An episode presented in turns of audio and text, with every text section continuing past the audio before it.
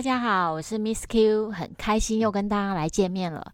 在节目开始前呢，可以先按下订阅小铃铛。如果对我的文章有兴趣，可以搜寻 FB 的 Miss Q 退休理财园地。想要快速学习收起投资的读者，可以搜寻 Money Bar 的 Miss Q 专区，或是 Smart 自学网。那我们节目就开始喽。Hello，大家好，今天要跟各位来介绍一本新书《散户救星存标股》。这本书是采石文化最近发行的。那这本书呢，其实 Miss Q 念了两次，觉得很有感，所以呢，特别录了这一集来跟读者来分享。书中最重要的重点就是如何存标股。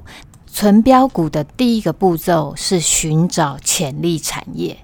而不是先找公司，是先找哪一个产业在未来是会有发展，而且处于高成长的产业，我觉得这一点是蛮有蛮有感的。因为很多的投资人其实他们都是先看公司，先看他们认识的公司，然后再去看看股价，然后觉得说嗯相对低。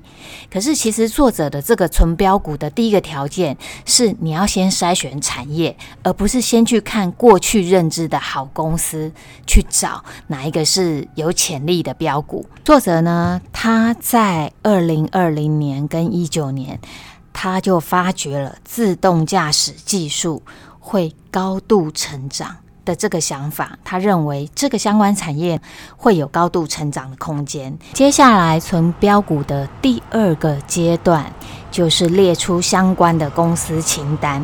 所以作者呢，其实就列出韩国哪些公司是属于自动驾驶产业，区分为软体跟硬体。但他自己评估呢，因为韩国并没有过去并没有发展出可以取代微软作业系统的企业，甚至三星产品在行动装置 OS 领域市占率也只有一 percent，所以在作业软体，韩国并没有优势。第二个部分呢，再来考虑另外一种软体，就是自动学习驾驶系统。这个部分他也认为应该拼不过 Google 的 Waymo。或是特斯拉，所以在软体的部分，他觉得韩国的企业并没有任何企业可以在自动驾驶这个部分受益于这个软体在这个产业的成长。他就在思考，那在硬体的部分，韩国的企业有没有机会呢？作者认为韩国公司在 IT 零件的部分具有优势跟竞争力，所以他列出了二十家公司，再从二十家公司中筛选出七家比较具有竞争力的公司。那存标股的第三个步骤就是筛选要收购的公司，因为你投资的标的不可能很多。作者呢就从这七家公司逐间去分析哪几间公司是有比较有机会在未来自动驾驶的这个部分跟着这个产业一起获得巨大的成长机会。最后呢，他其实筛选出了两家公司，一家公司叫。MCNEX，另外一家公司叫 i3 System。这两家公司呢，其实有一家蛮有意思的。i3 System 呢，它其实是一个红外线感应的公司。它在韩国主要过去都是做国防有关的产品，但是呢，他认为说未来在电动车的领域当中，其实会非常需要多红外线感应，因为在夜晚的时候。视线不佳的时候，其实相机发挥不了什么作用，就必须要透过红外线的感应的技术去增强驾车的安全。存标股的第四个步骤就是决定未来的收购价。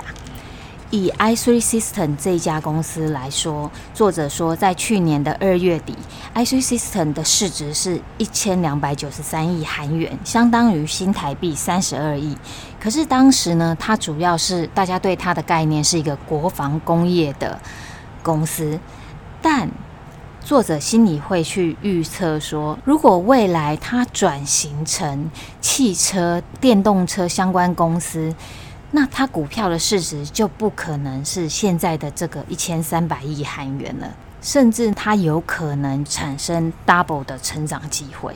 也就是说，它估计现在市值是一千三百亿韩元，在未来有可能是达到两千六百亿韩元或更多。所以他就准备要投资这一间公司了。